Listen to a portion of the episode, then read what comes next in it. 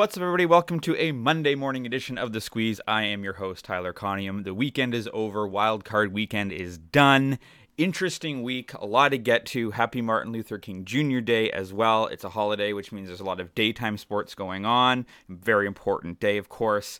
So let's get right into it interesting day yesterday. So uh, I had to figure out how to break this down. Of course, we've got the Giants props going to the Super Bowl. So even though I bet and lost on the Vikings money line, I'm not really going to count that as a loss because that was simply a hedge bet if the Giants didn't win, right? So one of those bets was going to win, one of those bets was going to lose, and there's no point in keeping track of that. There's no real strategy to that aside from strictly hedging our bet.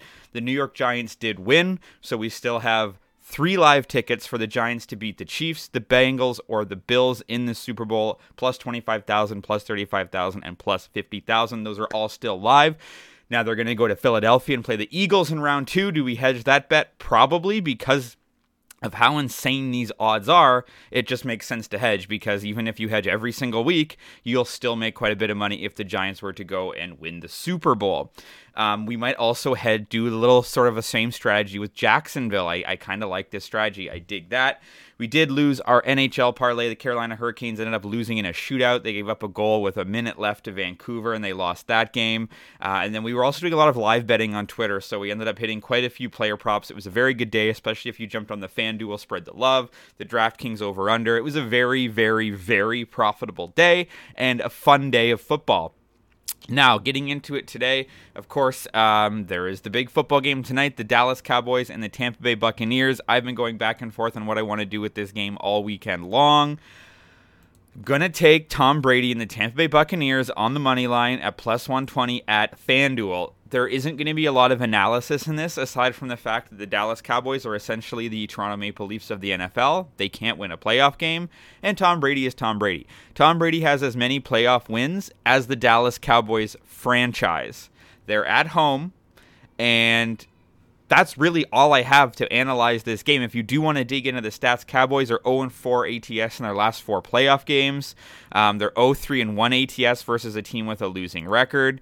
Tampa Bay is 8 0 ATS in their last eight games after accumulating less than 250 total yards in their previous games, so they have had some good bounce back games.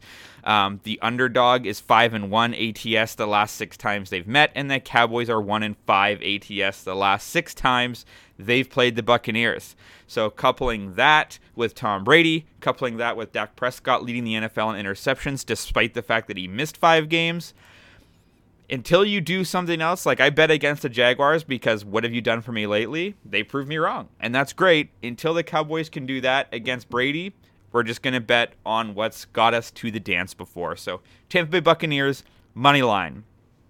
Moving to the NBA, again, MLK Day means we've got daytime basketball, which usually means unders.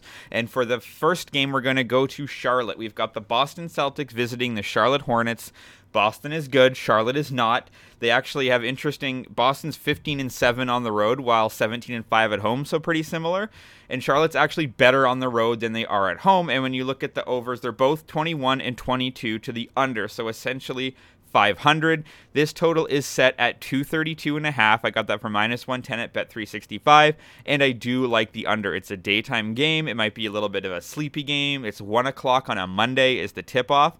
Um, for Boston, the under is four and one in their last five following an ATS win. The under is four and one in their last five following a win of more than 10 points. Under is 8 and 2 in their last 10 Monday games and under is 4 and 1 in their last 5 road games versus a team with a home losing record. Hornets have been brutal lately. They're 0 4 ATS in their last 4 they've just been really, really bad. Um, Celtics are five and one ATS in their last six meetings, but the under is four and one in the last five. Jaylen Brown is going to miss this game with a groin injury. Charlotte is still out without Gordon Hayward. So I just like this game to go under. I like it to be a little bit sloppy, a little bit chippy, and 232 and a half is still a relatively high score. When you look at Boston recently, the last time the line was set at 232, they went under. Before that, it was 224. That went under against Brooklyn. They are playing under basketball lately, and very similar to Charlotte. Their last time out, it was 232. It went under. Um, so I like this game to go under for Boston, probably to blow them out Charlotte might only score like 80, 85 points, which would be great news for us. And again, that's minus 110 at Bet365. And the last matchup of today that I'm going to talk about is now in the NHL the Tampa Bay Lightning at the Seattle Kraken. This is going to be a 4 p.m. puck drop. So again, you have this these weird daytime Monday starts. Uh, Tampa Bay is 27 and 13, while Seattle is 26 and 12. On the road this season, Tampa is 10 and 9. Seattle's actually been way better on the road. They're 16 and 4 on the road and only 10 and 8 at home.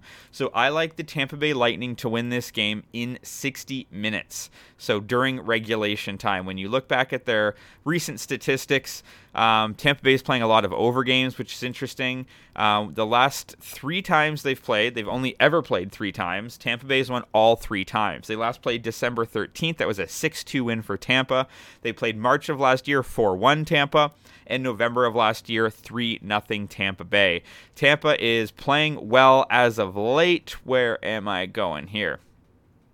Da, da, da, da, da. Tampa Bay, three game winning streak. They've beat St. Louis 4 2. They beat Vancouver 4 3. Columbus 6 3. Seattle is won eight straight games actually and i do look for that at some point that streak has to end and for it to be a four o'clock start this game is being played in seattle which makes it even earlier for them it makes it like a one o'clock start for them so i just like for tampa bay to come in to play really good defense as well. I look for them to shut them down. Um, both of these teams are well. Tampa's 19 and 16 to the over, Seattle 22 and 18 to the under, so they're both playing pretty close to 500 there. I just think Tampa Bay is going to win this game. We're all, we're all on Tampa today, uh, so I'm going to take them. It's plus 125 in regulation. Love that number.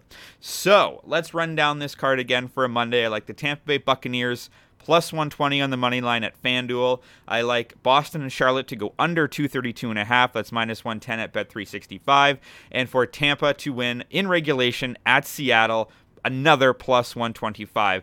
Uh, feel free to drop a comment if you're fading or following. As always, you can follow me on Twitter at Tyler Conium for more picks and props throughout the day, where we're going to discuss what the heck do we do with the Giants now in the second round? How do we play off of that? Audio versions available on Spotify and Apple Podcasts. Happy Martin Luther King Jr. Day. Very important day. Take a moment to reflect on that and to talk about that. And then also, let's talk sports.